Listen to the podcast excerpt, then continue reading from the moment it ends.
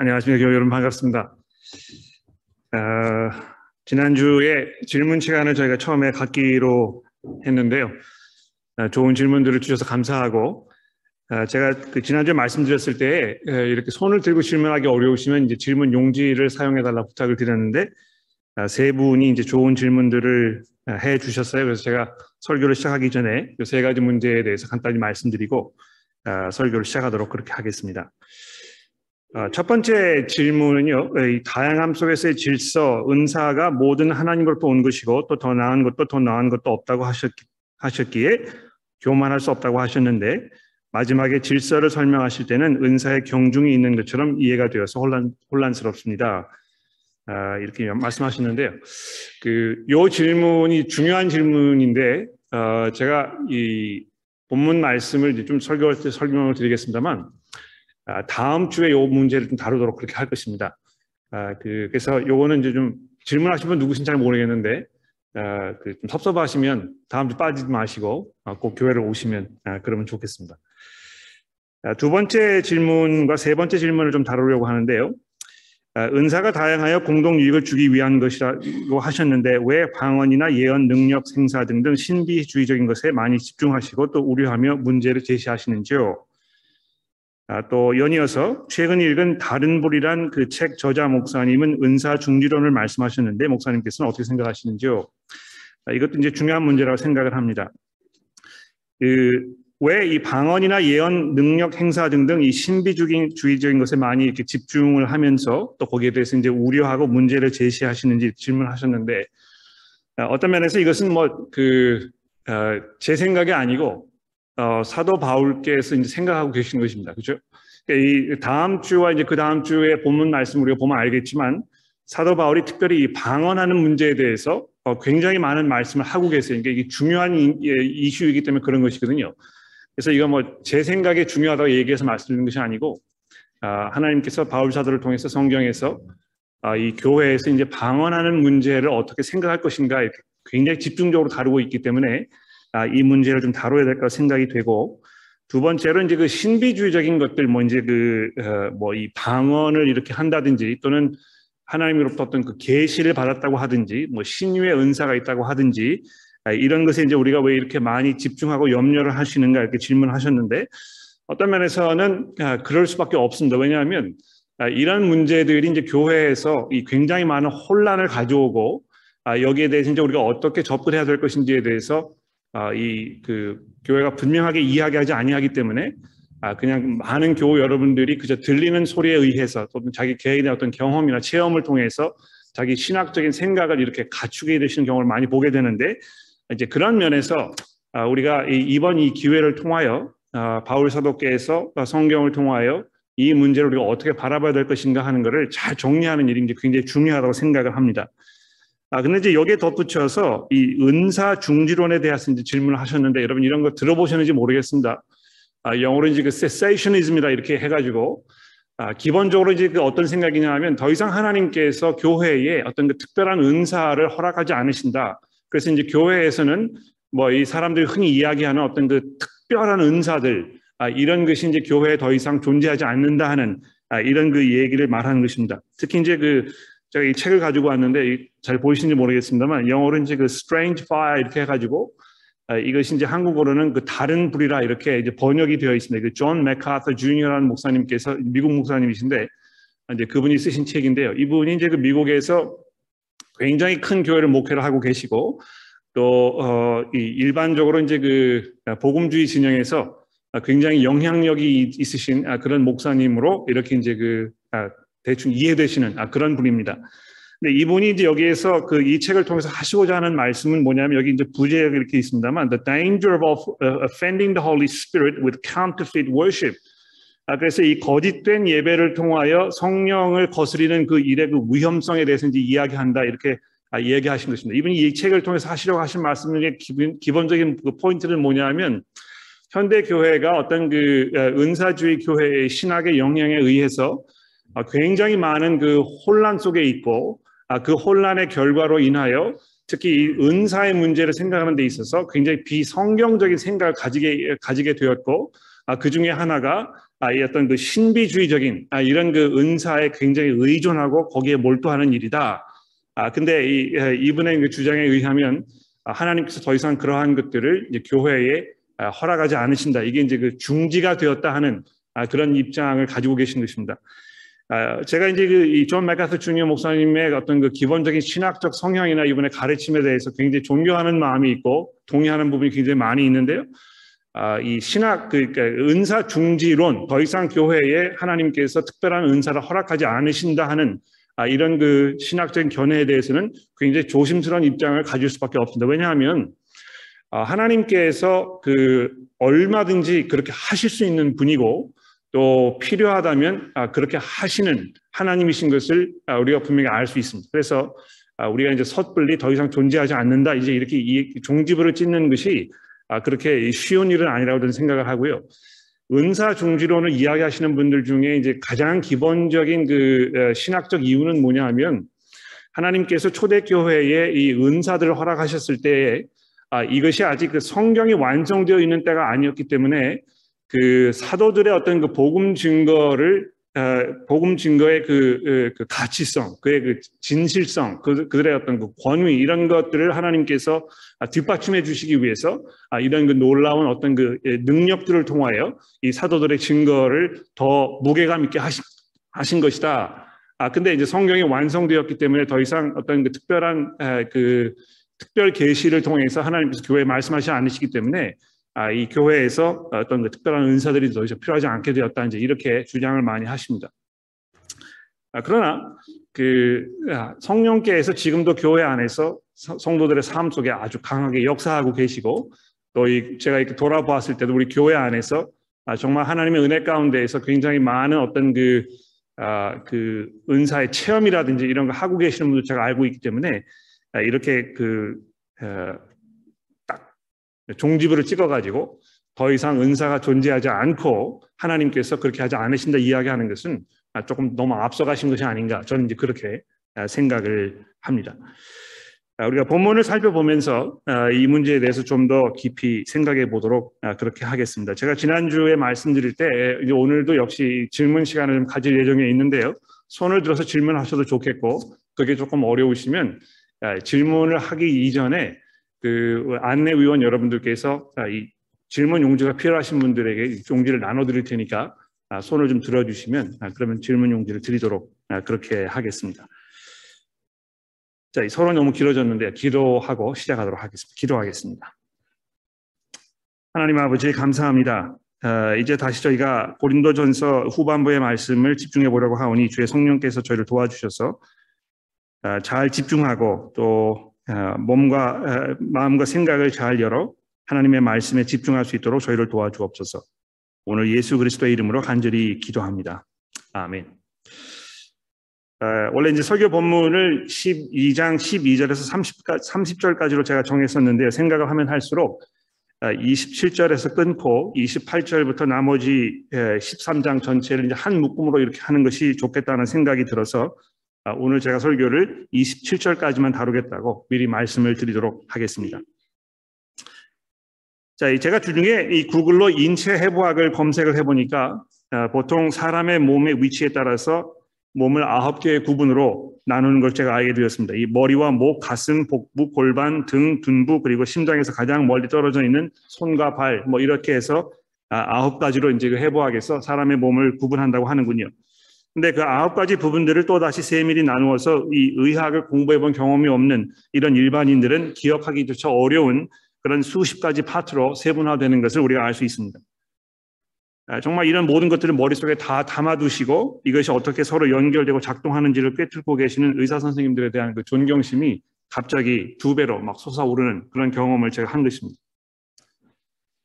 그 와중에 새삼 느끼게 된 것은요, 이 지체의 이런 그 수많은 부분들이 각기 생김새도 다르고 또 같은 역, 맡은 역할도 다릅니다만 정말 정교하게 기가 막히게 서로 연결되어 있고 아주 절묘하게 서로 작용하여 사람이 생각하고 숨쉬고 움직이도록 하나님께서 만드셨다는 것입니다. 어, 뭐 교회 여러분도 아시겠습니다만 제가 삼 년 전에 그 심장에 승모판 재건 수술을 받았는데요. 이 승모판이라는 것은 아시다시피 심장 내부에서 이제 피가 한 방향으로 이렇게 흐를 수 있도록 제어하는 어떤 역할을 하는 일종의 그 잠금 장치, 이렇게 생각할 수가 있겠습니다. 크기가 이제 뭐 이십 센티미터 동전밖에 되지 않는 그 사이즈밖에 되지 않는 그런 근육입니다만, 이것이 제대로 작동을 하지 않았을 때 사람의 생명에 치명적인 손상이 갈 수 있다고 이렇게 하는군요. 이 승모판이 작동하는 거를 이제 이 검색을 해보면 사람의 심장이 얼마나 기가 막히게 구성되어 있고 또 서로 연결되어서 한치의 오차도 없이 아주 정교하게 만들어져 있는 어떤 그 스위스의 그 고급 시계처럼 돌아가고 있는지 감탄할 수, 할 수밖에 없는 것입니다. 근데 바울 사도가 이제 이런 점들을 염두에 두면서 십이 절에 뭐라고 말씀하고 있습니까? 이 그리스도의 몸도 그러하니라 이렇게 얘기하셨는데요. 여기 이제 그 그리스도의 몸도 그러하니라 이렇게 얘기했을 때는 예수께서 육신의 그 세상에서 이제 육신의 몸을 입고 계실 때 그 가지고 계셨던 그 몸, 그것이 그랬다는 의미로 쓴 것이 아니고 이 그리스도의 몸인 이 교회, 교회가 그렇다는 것을 지금 말씀하고 있는 것입니다.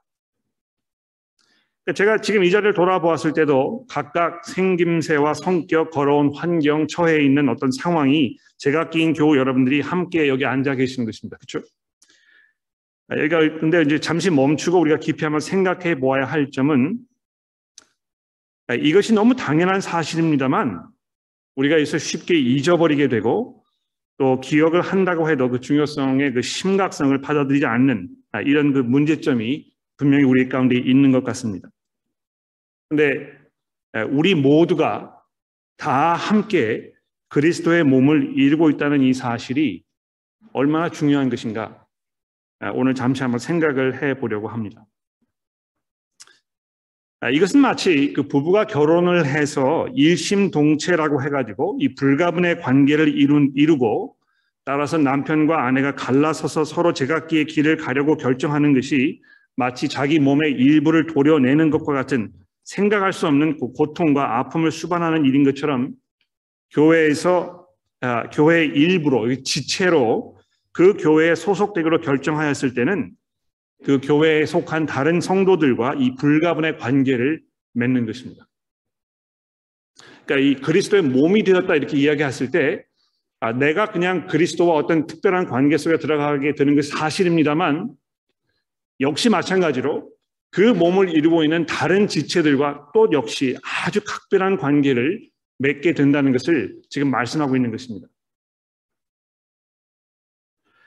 이 교회라는 공동체에 대한 사람들의 생각이 성경에 있는 말씀, 성경에 있는 말씀에 기초하거나 아예 하고 있지 않기 때문에 이 교회를 마치 소비자의 입장에서 자신의 필요를 충족시켜주는 서비스업의 한 가지로 생각하게 되고, 그래서 마음에 들지 않으면 자신의 필요를 충족시켜주는 서비스업의 다른 뭐 예를 들어서 이제 그 보다 나은 어떤 그 금리를 이렇게 제시해주는 새로운 은행을 찾아가서 거기에 계좌를 열듯이 교회를 옮기는 이런 상황을 우리가 보게 되는데요.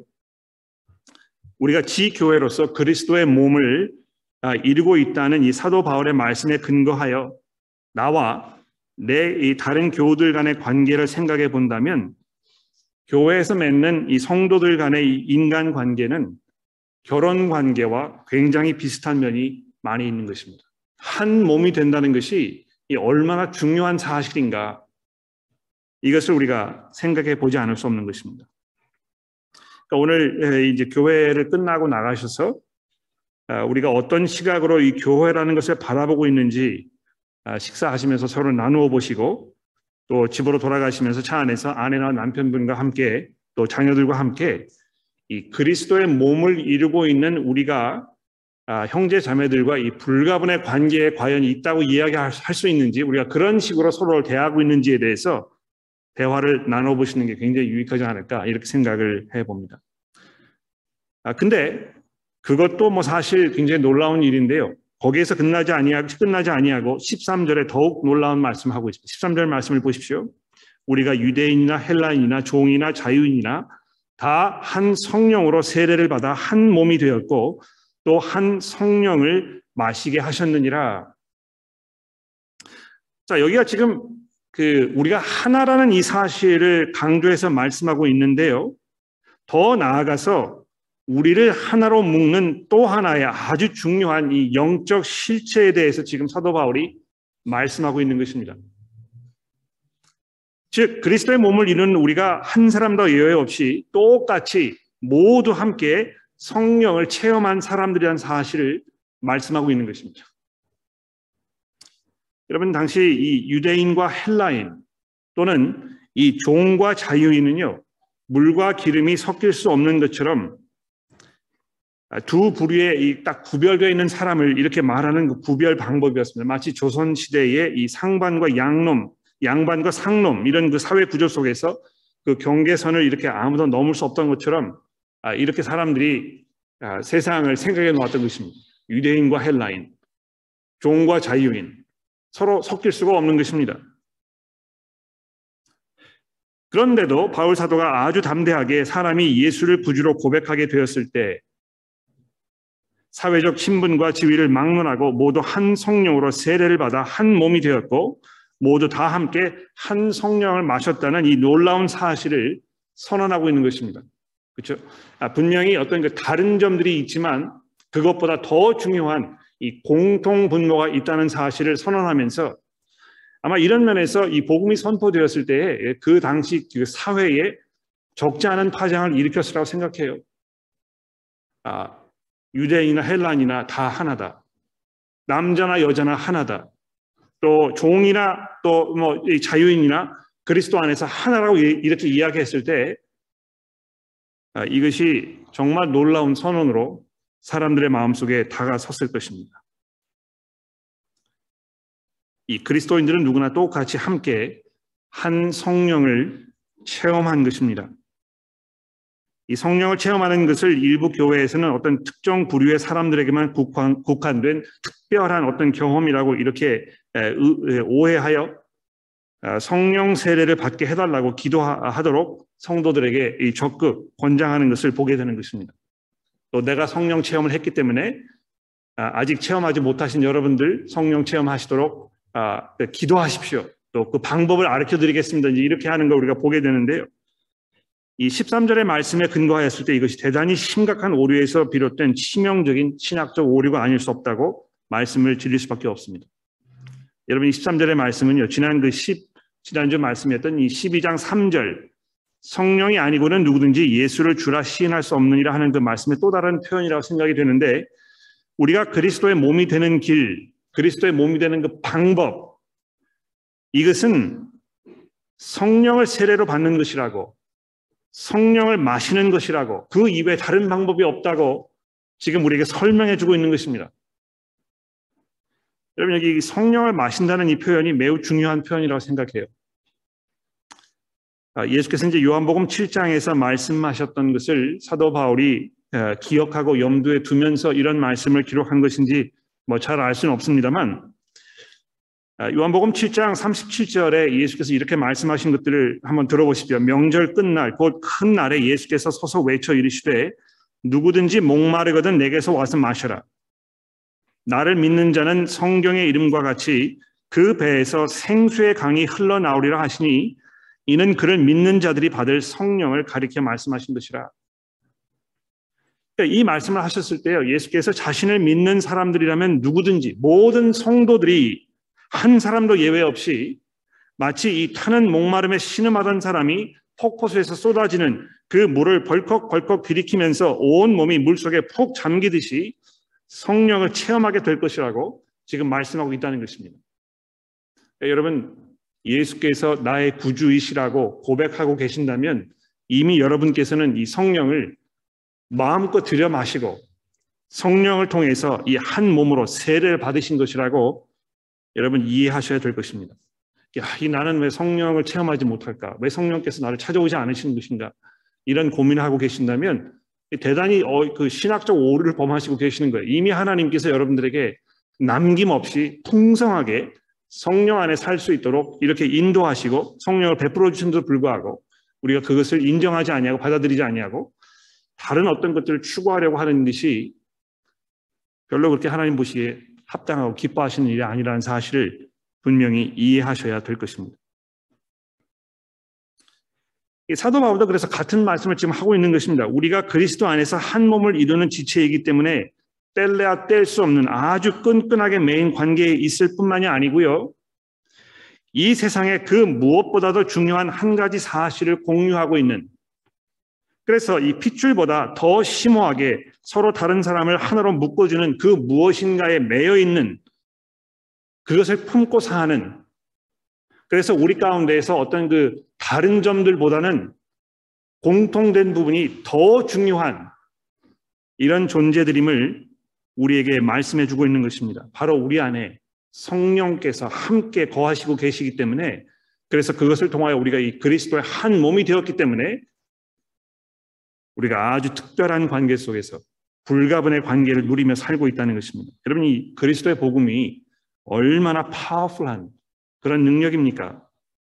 유대인과 헬라인을, 자유인과 종을, 남자와 여자를, 노인과 어린이를, 호주 사람과 한국 사람을 모두 하나로 묶어서 한 몸이 되게 하는 이 엄청난 능력이라는 것입니다. 이렇게 그리스도의 복음이 국경을 가로지르고 문화를 초월하며 시대를 뛰어넘는 것입니다. 한국 사람이 일본 사람과 어깨를 마주하고 하나가 되는 것을 세상은 기대하기 어려울 것입니다. 또 어떤 사람은 뭐 그러고 싶지도 않다 이렇게 얘기하실지도 모르겠어요. 이 인간의 심리에 깊이 뿌리박고 있는 인종차별주의적 성향은 어떤 그 법적 규제나 또 교육을 통한 계몽으로 고쳐지지 않습니다. 그렇지 않습니까? 아무리 공부를 열심히 해도 나와 다른 성향, 나름 다른 그 문화적 배경을 가지고 있는 사람과 이렇게 융화되고 거기에 하나를 느끼며 어떤 그 동지의식을 갖는 것이 그렇게 자연스러운 일이 아닙니다. 그러나 예수 그리스도의 복음을 통하여 예수를 주로 시인하는 사람들을 만나면 그 사람이 일본 사람이든지 중국 사람이든지 인도 사람이든지 상관없이 우리는 말로 표현하기 어려운 깊은 유대감을 갖게 되는 것입니다. 어, 제가 호주 처음 와가지고요. 저희 아버님께서 사신 운전하시는 차를 타고 어, 멀리 그 브리스번까지 갔다 온 적이 있어요. 어, 열두 시간 운전해서 가가지고 어, 거기 이제 브리스번에 도착해서 오 분 딱 이렇게 멈추고 바로 돌아왔습니다. 저희 아버지가 굉장히 성격이 급하신 분이었거든요. 그래서 오 분 보시고 이제 됐다 가자 이렇게 해서 내려왔는데, 그 그것도 뭐 기억이 많이 납니다만 그것보다 더 기억에 남는 것은 어느 지점에선가 잘 기억이 나지 않는데요. 저희가 이제 기름 차에 기름이 떨어져가지고 기름을 넣으러 주차장에 들어갔는데, 아 그때는 이제 그 기름 넣어주시는 분이 이렇게 계셨어요, 그 주차장에. 근데 그분이 오셔가지고 기름을 이렇게 넣어주시는데 나이가 지긋하신 어떤 그 호주 노인분이셨는데요. 어, 그 저희 차 앞에 이렇게 성경책이 이렇게 있었는데요. 그걸 이렇게 보시더니 한국말로 되어 있는 성경책이었습니다만 이게 성경책이라는 걸 알아보셨던 것 같아요. 그래서 그분이 저에게 나도 이 책을 사랑한다, 아, 이렇게 이야기를 하셨습니다. 근데 그때 그 호주 사람에 대해서 느끼고 있던 어떤 그 두려움이 있었는데요. 영어를 잘 못하기 때문에 이 사람이 나한테 말을 걸면 어떨까, 뭐 이런 그 두려움이 있었는데 그분이 하셨던 그 이야기를 들으면서 다른 사람에게 느끼지 못했던 어떤 그 푸근함, 깊은 유대감, 이런 걸 제가 느꼈던 거 지금도 기억이 납니다. 우리 교회가 다문화 교회입니다. 그렇지? 물론 뭐 열한 시 반 회중은 이제 한국 회중입니다만 우리 교회가 다른 문화권에서 다른 어떤 그 언어를 가지고 있는 여러 교우 여러분들이 함께 몸담고 있는 이런 교회인데, 어, 글쎄 뭐 우리가 이제 그 예전부터 이 단일 민족이라는 것을 너무 강조를 해왔기 때문에 다른 민족 사람들과 이렇게 관계를 맺고 어떤 그 교류를 갖는 일에 대해서 굉장히 어려움을 많이 타시는 것 같아요. 물론 이것이 이제 그 어떤 그 언어의 장벽 때문에 느끼는 그 이질감, 쉽게 넘어서기 어려운 이런 그 장벽임에 분명합니다. 어떤 면에서는 이것이 약간의 그 일종의 두려움으로 작용하는 것 같아요. 아, 다른 사람이 나를 보았을 때 내가 어떻게 평가될까, 특히 내가 자유롭게 나의 어떤 그 생각이나 아, 이 그, 그 느낌, 감정 이런 것들을 어, 쉽게 이렇게 표현하기 어려울 때 다른 사람이 나를 어떻게 볼까, 얼마나 나를 형편없는 사람으로 볼까 하는 어떤 이런 염려가 있어서 아, 그 한국 사람이 아닌 사람들과 이렇게 교류하는 거 굉장히 꺼려하게 됩니다. 물론 그것이 충분히 이해가 될 수 있어요. 그렇죠? 아, 뭐 저도 사실 아, 그 영어가 아닌 다른 언어를 이렇게 하시는 분 만나게 되면 아, 그분과 관계를 맺는 것이 굉장히 어렵습니다. 그러나 우리가 한 가지 분명히 기억해야 될 것은 성도들 사이에서는 다른 점보다 같은 점이 훨씬 더 많다는 것입니다. 그렇죠?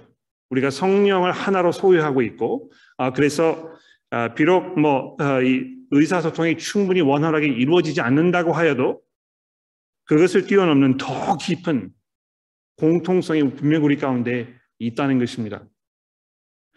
아, 뭐 그래서 뭐 어떻게 하겠다는 것인가? 뭐 이렇게 물어보실 수 있겠는데요. 적어도 제가 생각하기에는 아, 그 성도들 다른 회중에 있는 성도들을 만났을 때 또 아, 언어가 이렇게 쉽게 그 전달되지 않을 때 우리가 너무 이렇게 움츠려 들거나 또 그거를 회피하는 아, 그럴 필요는 없다고 생각합니다. 아, 우리가 충분히 언어에 문제가 있다는 걸 서로 이해하고 있고 아, 그래서 아, 어떤 그 다른 점들보다는 우리가 함께 한 하나님, 한 예수 그리스도의 복음을 우리가 믿고 고백하고 있다는 사실을 우리가 기억하는 일이 더 중요하지 않을까 이렇게 생각을 합니다. 자, 근데 이제 이 사실을 바탕으로 해서 사도 바울, 바울, 바울이 보다 집중적으로 이 목양적 차원에서 아주 중대한 신학적 포인트가 이 교회 안에서 우리 생활에 대하여 의미하는 말을 두 가지로 나누어서 이제 우리에게 십오 절부터 설명을 해주고 있습니다. 제가 그 주보에 이제 이걸 설명해 드렸는데 십오 절부터 이십 절에 보시면 나는 이 교회를 떠나고 싶어라고 느끼고 생각하고 있는 이들에게 또 그런 분들에 관하여 아주 중요한 사실을 말씀하고 있습니다. 십오 절 말씀 보십시오. 만일 발이 이르되 나는 손이 아니니 몸에 붙지 아니하였다 할지라도 이로써 몸에 붙지 아니한 것이 아니요 또 귀가 이르되 나는 눈이 아니니 몸에 붙지 아니하였다 할지라도 이로써 몸에 붙지 아니한 것이 아니다. 여기 나는 몸에 붙지 아니하였다라고 생각하시는 이들에 대해서 이 두 가지 예를 들어 설명하고 있지 않습니까? 그렇죠? 아, 발이 자기 자신의 처지를 돌아보면서 자기가 몸의 제일 밑부분에서 온갖 굳은 일을 도맡아 하면서 먼지를 다 뒤집어 쓰고 또 올려다 보니 손이 보이는데요. 손이 그렇게 부러울 수가 없는 것입니다. 아, 온 몸이 손이 아니면 음식을 먹을, 먹을 수 없을 뿐만이 아니라 중요한 사람을 만났을 때에도 만나서 악수를 할 때에도 손이 그 역할을 다 도맡아 한단 말이죠. 그렇게 부러울 수가 없는 것입니다. 나도 손이 한번 되어봤으면 좋겠다. 근데 바울 사도가 강조하려는 것은요, 이렇게 생각하고 느끼는 것이 얼마나 어처구니 없는 상황인가를 지적하는 것인데 의외로 이런 어처구니 없는 생각이 사실 꽤나 자주 우리들의 마음을 어지럽힌다는 사실입니다. 나는 이 교회에서 별로 중요한 사람이 아니야. 내가 할 수 있는 일이 한정되어 있기 때문에 나는 별로 소용이 없는 사람인 것 같아. 또는 내 존재감이 사람들에게 도무지 인식이 되지 않는 것 같아. 내가 하는 이야기, 내 생각, 내 주장 이런 것에 대해서 귀를 기울이는 사람도 별로 없고 내가 아무리 이야기하여 봐야 아, 이것이 교회에서 어떤 영향력을 미치지 못하는 것 같고 그래서 아, 이제 난 모르겠다. 이렇게 생각하실 수도 있습니다. 교회에 왔을 때 아무도 나를 반겨주지 아니하고 또 나를 알아보지 못하는 이런 그 섭섭함이 사람들을 이런 생각으로 몰아갈 수도 있을 것입니다. 근데 어떤 면에서 이렇게 느끼고 생각하는 것이 당연하다는 것 충분히 이해가 돼요. 왜냐하면 우리가 이런 사고 방식에 매우 익숙해 있는 그런 사회 속에 살고 있기 때문에 그렇습니다. 무슨 말인가 하면 우리가 살고 있는 이 사회는요, 그 사람의 가치를 그 사람의 사회적 기여도에 근거해서 측정하는 데 매우 익숙합니다. 그 사람이 얼마나 중요한 사람인가는 그 사람이 무슨 일을 하고 있는가, 이 사람이 얼마나 영향력 있는 사람인가, 무슨 직장에 다니고 있는가 이런 것으로 정해버리기 때문에 그렇습니다. 그래서 부모님들이 이 기를 쓰고 자녀를 공부시켜가지고 좋은 대학에 들어가서 좋은 직장에 다니게 하는데 그 목을 매는 이유가 바로 여기 있는 것 아닙니까? 반면에 학업 성적이 뛰어나지 아니하고 내세울 만한 직장에 다니는, 다니지 않는 사람 자식을 두고 있으면 아이 자식 농사에 실패했다고 자책하시는 이런 분들을 종종 보게 됩니다. 게다가 자녀가 어떤 정신적, 신체적 결함을 안고 태어나서 장애인으로라도 살아야 하는 이런 상황에 있게 되면 그것을 굉장히 수치스럽게 생각하고 그 자녀의 존재 자체를 감추고 싶어하는 심리가 강하게 작용하기도 하는 것입니다. 그러니까 일종의 어떤 그 공리주의적, utilitarianism 이런 생각이 이제 아주 강하게 장악을 하고 있는 것인데요. 한 사람의 존재 가치가 가치가 그 사람이 다른 사람의 이익과 행복을 늘리는데 얼마나 기여할 수 있는지를 근거로 하여 그 유용성을 기준으로 판단하는 굉장히 이 위험한 이 접근 방식으로 삶을 바라보는 것입니다. 그러니까 이 사람이 뭐 사회적으로 별로 기여할 수 없는, 그것도 가치가 없는 사람이면 존재하지 않아도 돼. 그래서 어, 뭐 이 그 euthanasia, 그렇죠? 이런 걸 생각하게 되고, 또 어, 많은 어떤 그 장애를 안고 있는 사람은 사회적으로 큰 부담이 되기 때문에 빨리 이 생을 마감하도록 도와주는 것이 사회의 어떤 그 공리에 이익이 되는 일이다. 이렇게 이제 주장을 하는 것입니다. 굉장히 위험하고 어처구니 없는 그런 발상이 아닐 수 없습니다. 교회 안에서도 이제 그런 생각이 존재하고 있어요. 아, 내가 뭐 이 교회에서 별로 할 수 있는 일도 없고, 내가 별로 이렇게 중요한 사람으로 여겨지지도 아니하고, 그래서 나는 존재 가치가 없고, 아, 나는 차라리 다른 데 가는 게 더 나을지도 모르겠다. 근데 이런 그 생각에 대하여 사도 바울이 어떻게 이 에, 반론을 제기하고 있습니다. 십칠 절 말씀해 보십시오. 만일 온 몸이 눈이면 듣는 곳이 어디며 온 몸이 듣는 곳이면 냄새 맡는 곳이 어디냐. 즉 중요하지 아니하고 필요하지 않은 지체는 교회에 존재하지 않는다는 것입니다. 내가 어떤 사람이든지 무사를 은사를 가지고 있든지 가지고 있지 않든지 간에 내가 교회의 지체가 되었을 때 교회가 나를 필요로 하기 때문에 하나님께서 나를 이곳에 있게 하셨다는 것입니다. 물론 내 존재의 필요 여부가 금방 눈에 발견되지 않을지도 모릅니다.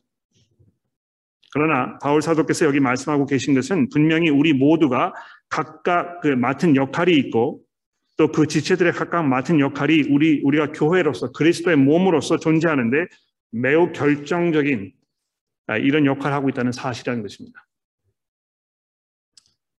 무엇보다도 이 십팔 절의 말씀이 아주 결정적인 것 같아요. 그러나 십팔 절에 보십시오. 이제 하나님이 그 원하시는 대로 지체를 각각 몸에 두셨으니, 제가 이 설교 요약지 이 번, 비 번에다가 하나님의 뜻에 따라 지 교회의 일원이 된 것입니다. 이렇게 이제 적어드렸는데요. 이것이 사실입니다. 이 대단히 중요한 어떤 그 신학적 이해라고 생각해요. 내가 지금 속해 있는 이 지교회에 적을 두고 있는 것은 결코 우연이 아니라는 것입니다.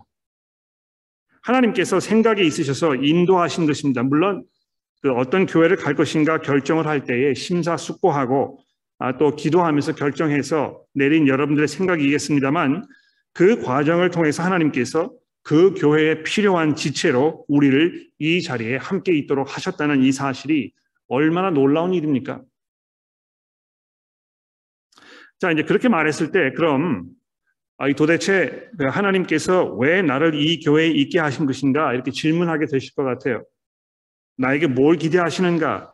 내게 주신 은사가 무엇이길래 나를 여기에 있게 한, 한 것인가? 이렇게 생각하면서 이제 이 내가 가지고 있는 은사가 무엇인지 고민하기 시작하실 것 같아요.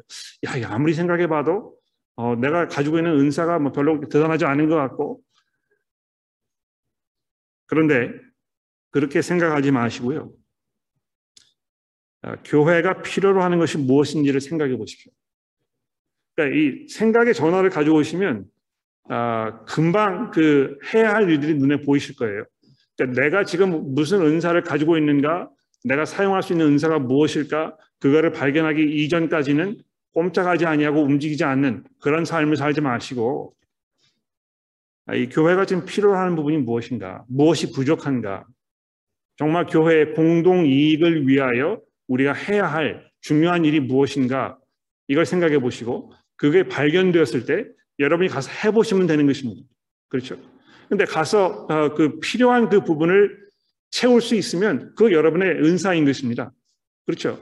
그런데 그렇지 않을 때 내가 눈에 보이는 어떤 그 부족한 부분이 분명히 있어서 내가 가서 그걸 이제 해보려고 이렇게 했지만 내 수고와 기도와 노력에도 불구하고 그게 채워지지 않을 때 아, 그럼 뭐 분명히, 아, 이건 내 은사가 아니구나. 알 수 있는 것이죠. 그렇죠?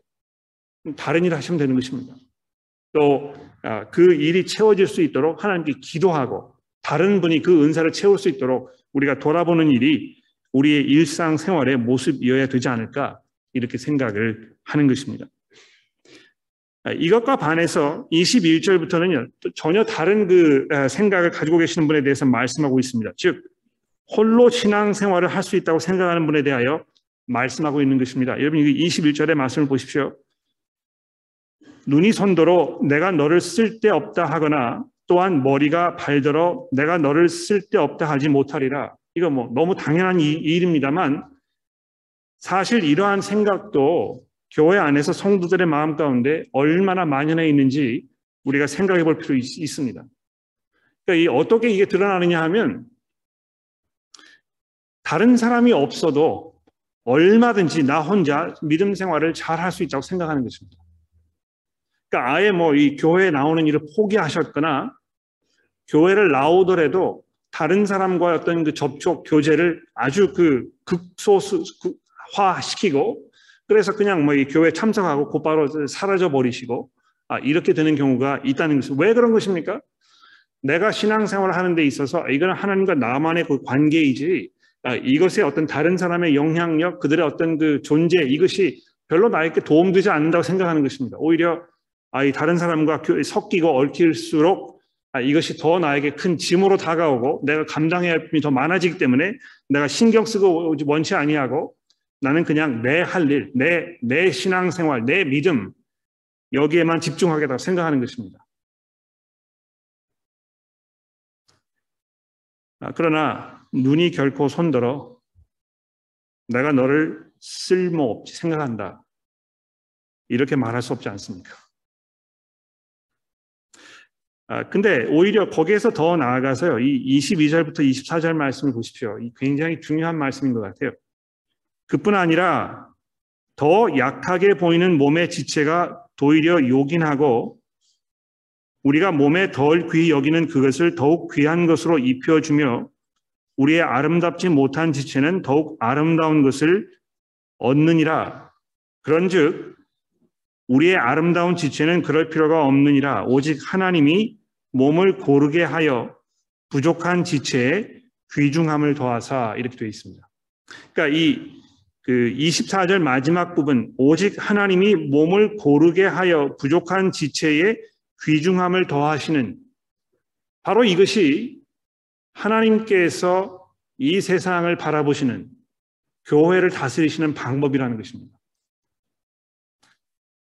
고르게 하여 모든 사람들이 똑같이 이 귀중함을 누릴 수 있도록 우리 사회가 그렇지 않죠. 그렇죠? 잘하는 사람에게 더 많이 이렇게 막 칭찬해주고 그렇지 못한 사람들은 뭐 이렇게 도와주는 척 하지만 나고 되면 할 수 없는 것입니다. 그렇죠? 그러니까 이 강해야만 살아남을 수 있는 그런 세상이 지금 우리가 살고 있는 세상인 것입니다.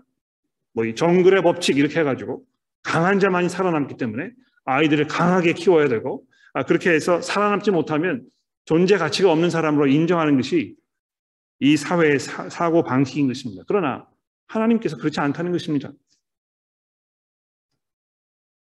오히려 아름답지 못한 지체를 더더욱 아름답게 하시는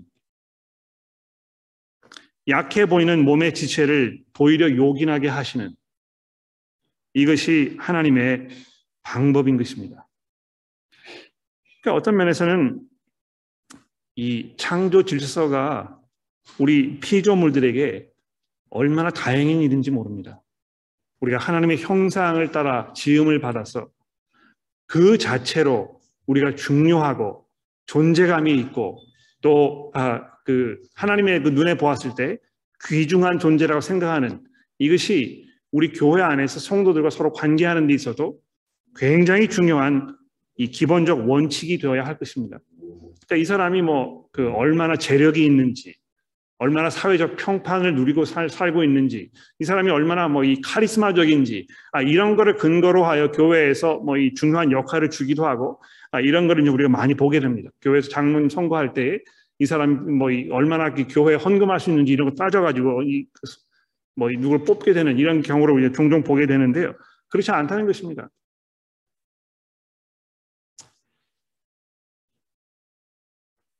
하나님께서 이 부족한 지체에 귀중함을 더하시기 때문에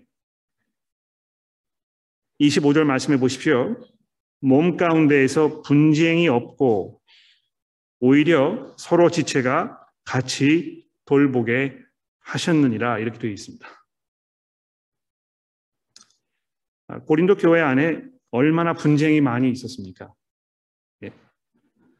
그, 여러분 이 고린도전서 앞부분이 이야기하고 있는 이 세례 문제를 한번 생각해 보십시오. 여러분 성경 가지고 계시니까 고린도전서 일 장으로 좀 돌아가 보시겠어요? 이 굉장히 중요한 말씀인 것 같아요.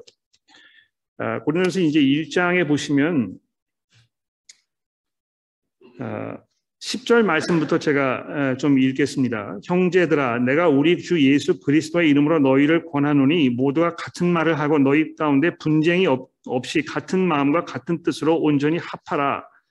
내 형제들아, 글로의 집에 편에 너희에 대한 말이 내게 들리니 곧 너희 가운데 분쟁이 있다 하는 것이라. 내가 이것을 말하거니와 너희가 각각 이르되 나는 사울에게, 나는 아볼로에게, 나는 게바에게, 나는 그리스도에게 속한 자라 한, 한다는 것이니 그리스도가 어찌 나뉘었느냐? 바울이 너희를 위하여 십자가에 못 박혔으며 바울의 이름으로 너희가 세례를 받았느냐? 나는 그리스도와 가, 가요 외에는 너희 중에 아무에게도 내가 세례를 베푸지 아니한 것을 감사하노니 이는 아무도 나의 이름으로 세례를 받았다 말하지 못하게 하려 함이니라. 또 내가 스데반, 스데바나 집 사람에게 세례를 베풀었고 그 외에 다른 누구에게도 세례를 베풀지 알지 못함 베풀었는지 알지 못하노라. 그리스도께서 나를 보내심은 세례를 베풀게 하려 하심이 아니요 오직 복음을 전하게 하려 하심이로되 말의 지혜로 하지 아니함은 그리스도의 십자가에 십자가가 헛되지 않게 하려 함이라. 여러분 이 교회 안에서요, 지금 내가 누구에게 세례를 받았는가, 그러니까 누가 나의 선생인가, 내가 지금 누구를 따르고 있는가, 내가 누구의 줄에 서 있는가, 이런 문제로 인해서 이 고린도 교회 안에 분쟁이 일어났다는 것입니다.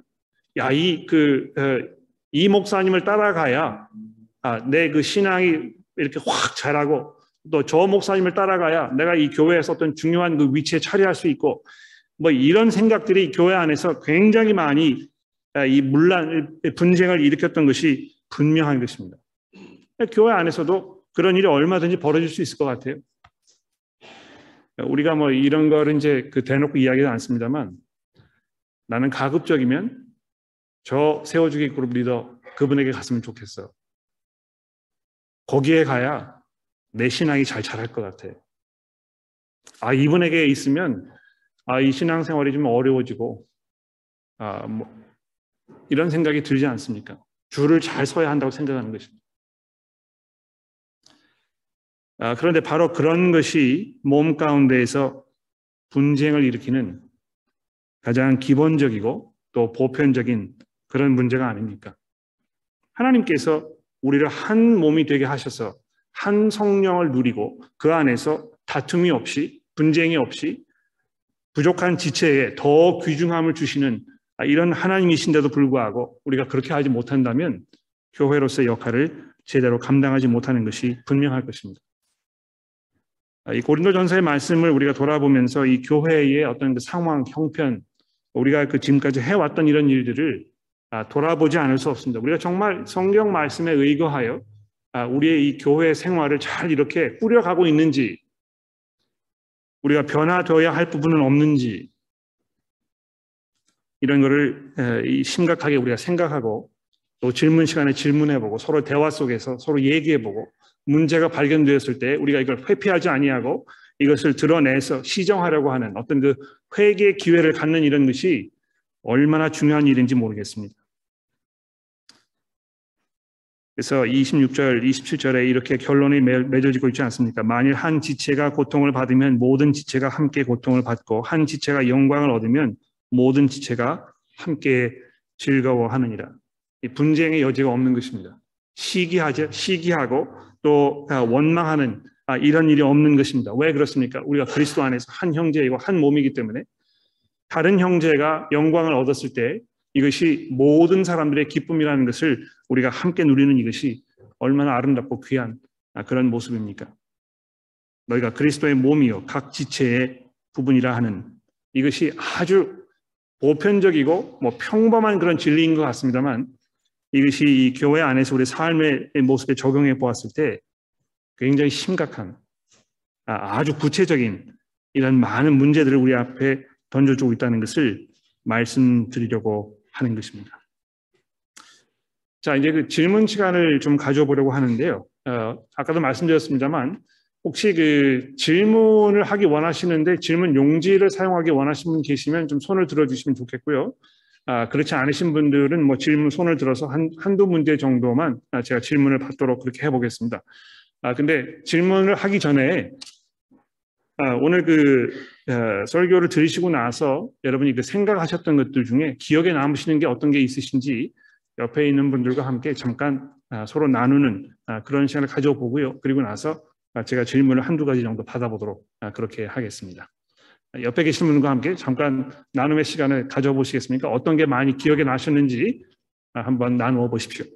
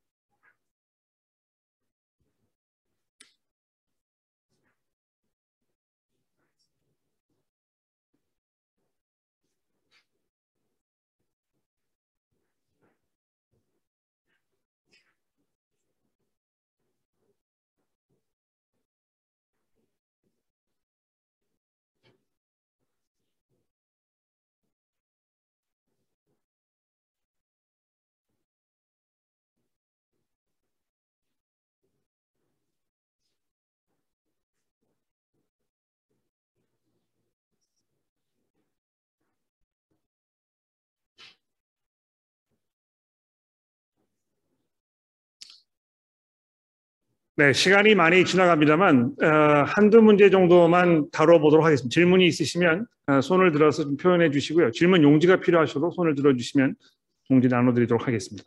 질문 있으십니까?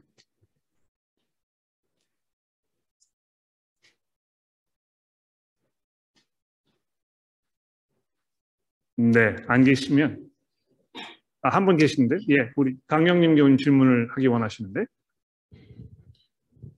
네, 먼저 설교 감사드리고요. 이거는 제 질문이 아니고 지난주에 저희 세워주기 그룹에 모였을 때 한 자매님이 이제 질문하셨던 건데, 왜냐면 오늘 십이 장 십삼 절 말씀에 한 성령으로 한 성령으로 세례를 받아 한 몸이 되었고 또 다 한 성령을 마시게 하셨느니라. 근데 그 자매님이 말씀하시기를, 그러니까 예수님을 구주로 어, 영접할 때 성령님이 저희 안에 인치신다는 거는 이해가 되시는데, 그러고 나서 일반적으로 저희들이 이제 뭐 유아 세례도 받고 성인이 되어서 따로 세례식을 하는데 여기서 왜 한 성령으로 세례를 받는다고 이렇게 표현을 하셨는지 이 표현이 잘 이해가 안 된다고 하셨습니다. 마지막 부분을 제가 못 들었는데요. 그러니까 왜 다 한 성령으로 세례를 받는다고, 네, 저희 안에, 그러니까 예수님을 구주로 이렇게 어, 영접하면서 성령님이 인치시는 거는 이제 이해가 되는데, 그리고 나중에 저희가 세례를 세례식을 하는데 왜 여기서 한 생, 성령으로 세례를 받는다고 이렇게 표현을 했는지 이 말씀이 잘 이해가 안 된다고. 아, 네네네네. 네, 네. 그 중요한 질문이신 것 같아요. 어, 여러분 이거를 그 발견하셨는지 모르겠는데요. 어, 고린도전서 십 장 말씀 잠깐 좀 보시겠습니까? 십 장 일 절에 보시면 이 절, 일 절과 이 절에 보시면 아마 여러분이 미처 생각해보지 못했던 아주 이상한 그런 표현이 여기 들어있습니다. 보십시오. 형제들아, 나는 너희가 알지를, 알지 못하기를 원치 아니하노니 우리 조상들이 다 구름 아래 있고 바닷가운데로 지나며 모세에게 속하여 다 구름과 바다에서 세례를 받고, 이렇게 되어 있습니다. 여기 이제 그 모세에게 속하여 다 구름과 바다에서 세례를 받았다, 이렇게 번역되어 있는 이 표현은, 아, 이 한국말에는요, 세례라는 것이 이제 그 명사입니다. 그렇죠? 근데 이 명사가 명사형만 되어 있지 동사형은 없습니다. 그러니까 영어로 생각하시면 이제 금방 이해가 되실 것 같아요. 영어로는요, 이 baptism이라고 명사 아닙니까? 그렇죠? 근데 그 명사와 똑같은 뜻을 가지고 있는 동사가 있습니다. 동사 뭔지 아십니까? 아, 계세요? baptize라고 이제 그러잖아요. 그렇죠? 그러니까 baptize 또는 baptism 하면 어근이 같은데요. 하나는 동사형이고 하나는 명사형입니다.